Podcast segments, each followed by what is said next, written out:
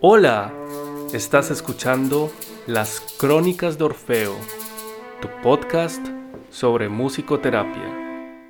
Mi nombre es Aníbal Pérez. Soy chelista con maestría en musicoterapia de la Escuela Superior de Música de Hamburgo y actualmente radicado en Alemania. Me encanta la divulgación científica compartir experiencias y conocimientos relacionados con la musicoterapia. Ponte cómodo y prepárate para conocer más profundamente sobre esta hermosa forma de terapia con información actual y confiable. Bienvenidos. En este primer capítulo hablaré de ¿qué es musicoterapia? Creo que nadie puede negar que la música genera un efecto sobre nosotros. Muchas veces se suele hablar de los efectos positivos de la música, pero también hay que tener en claro que la música genera igualmente efectos negativos. Es por esta razón que debe ser un especialista el que haga una sesión de musicoterapia.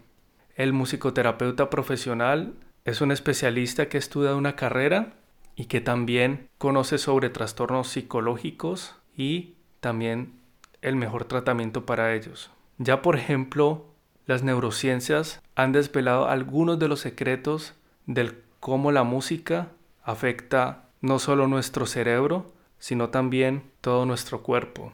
Hablemos un poco sobre historia de musicoterapia, ya que desde milenios se tenía conocimiento de los efectos positivos de la música.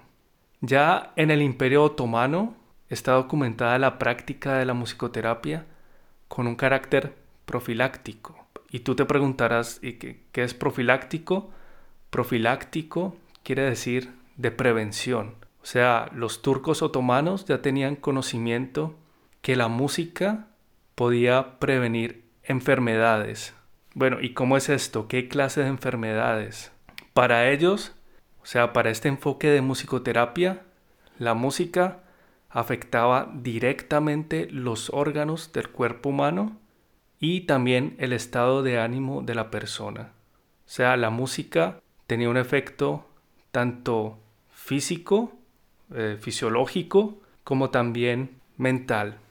Entonces podemos decir que el paciente recibía la música, por lo tanto también el efecto, y era solo él en una posición pasiva que se curaba o que sentía este efecto revitalizante, digamos, de la música.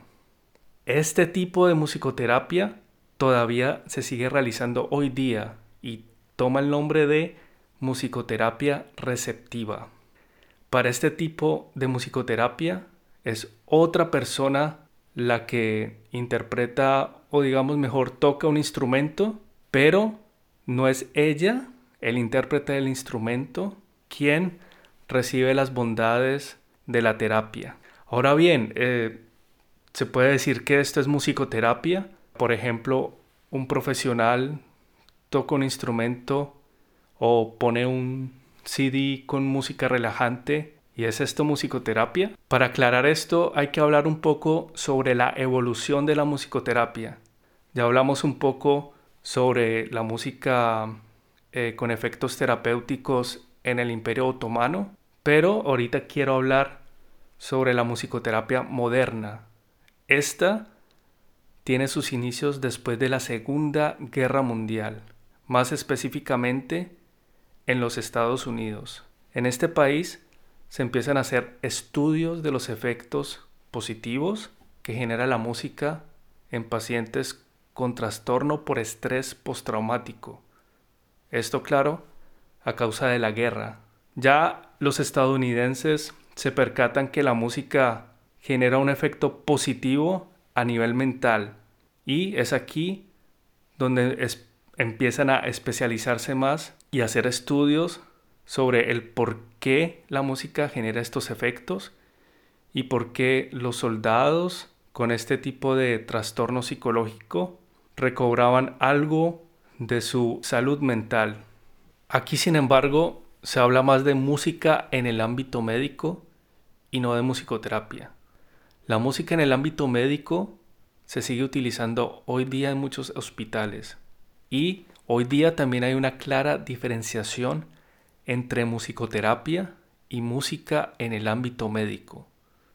También hay que aclarar que ambas pueden ser realizadas por un musicoterapeuta. Pongamos un ejemplo. Un paciente va a ser operado y antes de la operación se reúne también con un musicoterapeuta y el musicoterapeuta le pregunta al paciente por un tipo de canciones y tipo de piezas las cuales puede escuchar antes de la anestesia. ¿Esto para qué? El objetivo de esto es que la anestesia no sea en una alta dosis y que el paciente pueda reaccionar más favorablemente a la anestesia y se quede dormido más rápidamente. Este es el principal objetivo de la música en el ámbito médico. Igualmente después de una operación es muy importante que el paciente tenga de nuevo vitalidad y también que tenga un buen estado de ánimo. Es aquí también donde la música en el ámbito médico entra y se puede aplicar de forma que el paciente se recupere de una forma más rápida.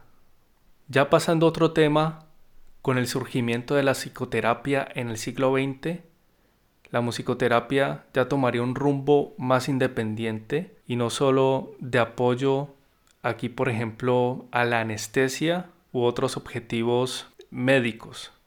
Para este momento ya la musicoterapia toma un rumbo más independiente y también comienza a consolidarse como una disciplina científica. Esto hay que tenerlo muy en claro porque la musicoterapia también se basa en la evidencia científica. Pero también se siguen utilizando los elementos de la música, los cuales son el sonido, el ritmo, la melodía y la armonía. Todo esto con fines psicoterapéuticos y para mantener y restablecer la salud mental, física y espiritual del paciente. Esto se acerca mucho a lo que sería la definición de qué es musicoterapia.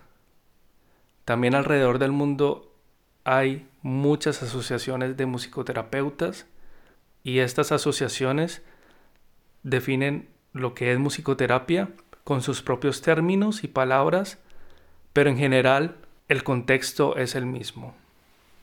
Bueno, y entonces, ¿quién puede beneficiarse de la musicoterapia? Muchas personas me preguntan, ¿debo tocar un instrumento? ¿Debo saber tocar un instrumento para realizar una sesión de musicoterapia? Y la respuesta más clara y breve es no. Cualquiera puede realizar una sesión de musicoterapia y no es necesario saber tocar un instrumento. Te hablaré más o menos de cómo transcurre una sesión de musicoterapia. Antes de una sesión de musicoterapia, el paciente llena un formulario que es una especie de historia clínica donde el musicoterapeuta puede tener una idea más o menos clara de la situación del paciente. La historia clínica del paciente es muy importante porque el musicoterapeuta puede ver la situación actual del paciente y también puede saber qué posibles trastornos puede tener el paciente. Esto es muy importante porque una sesión de musicoterapia, a pesar de que cualquier persona la puede realizar, también existen ciertos trastornos agudos los cuales no son beneficiosos a la hora de realizar musicoterapia. Sigamos hablando de cómo puede transcurrir una sesión normal de musicoterapia. Pongamos un ejemplo, un paciente acude donde el musicoterapeuta porque se siente muy aislado, solo y porque no tiene un círculo social cercano al que pueda acudir. Es decir, no puede establecer relaciones interpersonales. El terapeuta entonces puede hablar con el paciente y puede analizar su situación de aislamiento y también todo esto mediante la historia clínica. Después de esto, el musicoterapeuta puede invitar al paciente a tocar un instrumento y el paciente lo más normal y típico es que diga que no puede tocar ningún instrumento. Entonces el musicoterapeuta le puede mostrar las posibilidades de ejecución de los instrumentos que posee y así también puede invitar al paciente a que haga lo mismo. En un consultorio de musicoterapia pueden haber diversos instrumentos, desde instrumentos muy pequeños como las maracas hasta otros de mayor tamaño y especializados como el monocordio.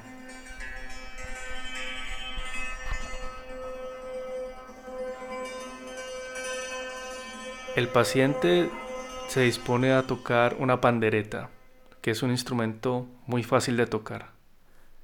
Cualquiera puede tocar una pandereta. Y el terapeuta entonces elige el piano. Esto con la idea de tener un acompañamiento para la pandereta. Cuando el paciente toca la pandereta, lo hace de una forma muy insegura y también siempre evitando al terapeuta que esté en el piano.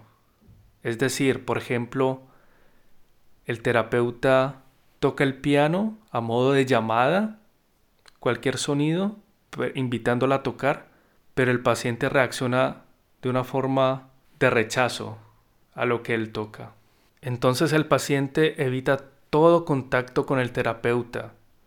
El terapeuta quiere empezar un diálogo musical, pero este diálogo es infructuoso. Este rechazo al diálogo, por así decirlo, del paciente podría evidenciar su aislamiento, el cual está viviendo en este momento.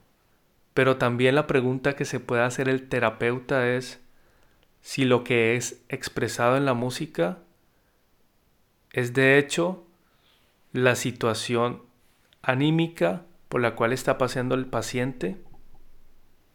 Esta pregunta que se formula el terapeuta debería ser corroborada en una pequeña entrevista después de la improvisación.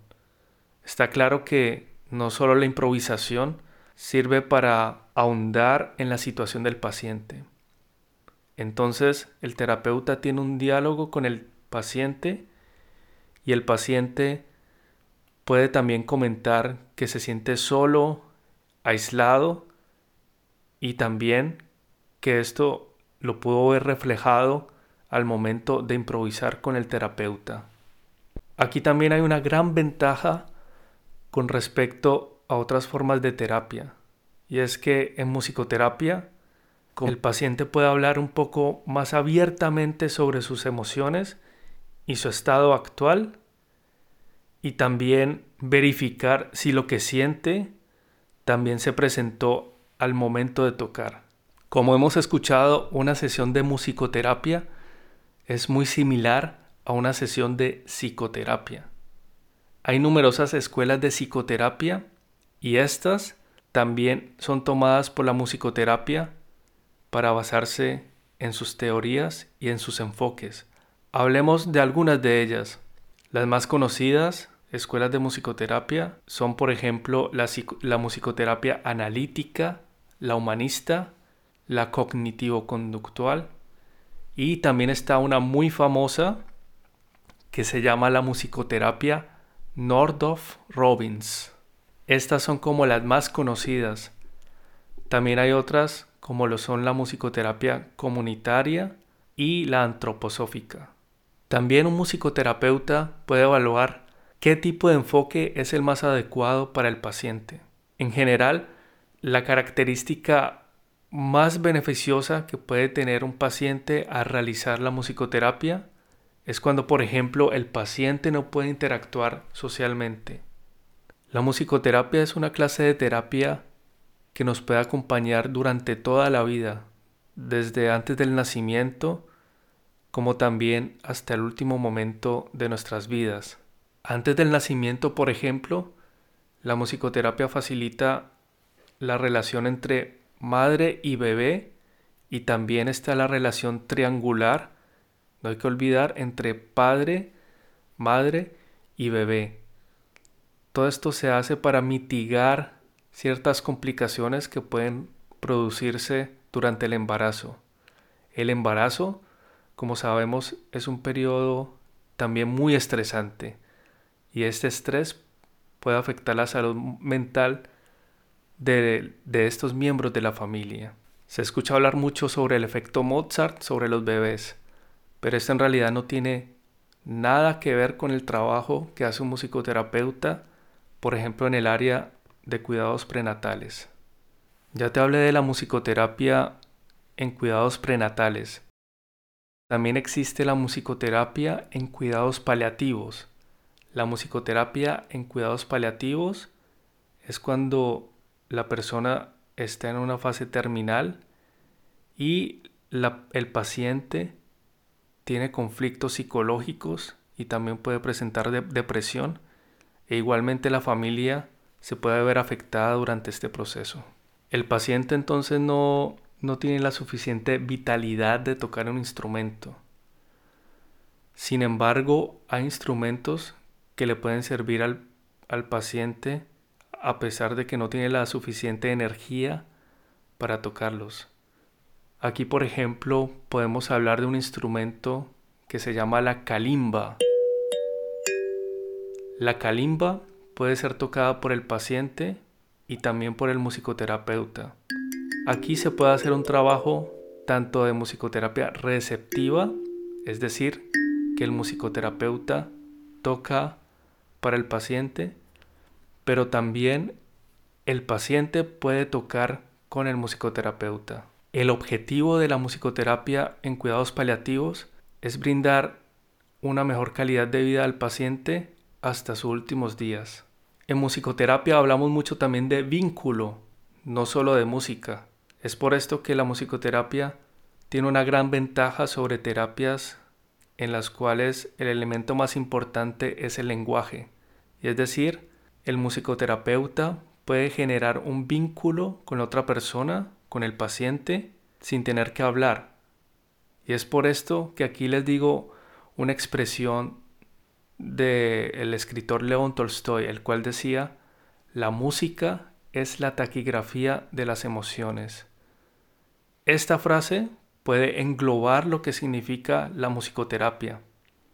El vínculo entre paciente y terapeuta es fundamental y es por esto que cuando, por ejemplo, vemos videos de ancianos o de adultos mayores que escuchan música por audífonos y tienen este efecto tan maravilloso, este efecto debe ser acompañado por un musicoterapeuta, ya que debe haber un vínculo para seguir con el proceso terapéutico. Lo que vemos puede ser muy hermoso y es bello, pero termina ahí en un momento fugaz. El musicoterapeuta puede trabajar con el adulto mayor sobre las emociones que sintió al escuchar la música, pero también puede ser que el, adulto mayor sienta emociones negativas o también emociones que le hayan recordar algún trauma sufrido en la niñez. Siguiendo con el vínculo entre paciente y terapeuta, también hay un campo de la musicoterapia donde ha sido más visible el éxito de la música al crear vínculos.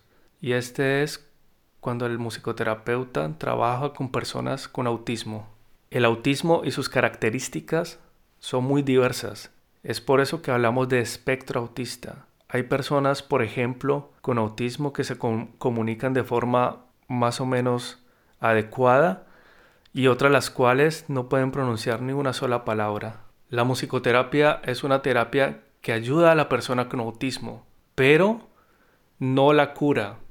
Esto es un mito muy común y algo que se escucha generalmente. Hay que tener en cuenta que el autismo no es una enfermedad, sino una condición. La musicoterapia entonces ayuda a la persona con autismo a que se comunique de una forma mejor a través de la música y que las personas puedan entender lo que quiere decir, también incluyendo los sentimientos. La tarea como musicoterapeuta y no solo como musicoterapeuta, sino las personas cercanas a la persona con autismo, es desintonizarse, por así decirlo, con ella y aprender cómo se comunica. Es por esto que una persona con autismo generalmente tiende a comunicarse mejor con la música. Hay otros campos donde la musicoterapia no es como tan visible, como en el caso, por ejemplo, de la musicoterapia realizada con personas con autismo y es de la musicoterapia en el campo de la psiquiatría. Aquí también la musicoterapia puede ayudar en el tratamiento psiquiátrico y farmacológico pero también es una forma de terapia independiente que es recibida generalmente muy bien por los pacientes. Dentro de estos pacientes están los pacientes, por ejemplo, con trastornos de depresión, trastornos psicoafectivos e incluso esquizofrenia. Los pacientes con esquizofrenia deben ser evaluados no solo por el musicoterapeuta, sino también por un psiquiatra y si la persona es recluida en un hospital psiquiátrico, debe tener una evaluación de todo un grupo de terapeutas para ver si puede realizar musicoterapia.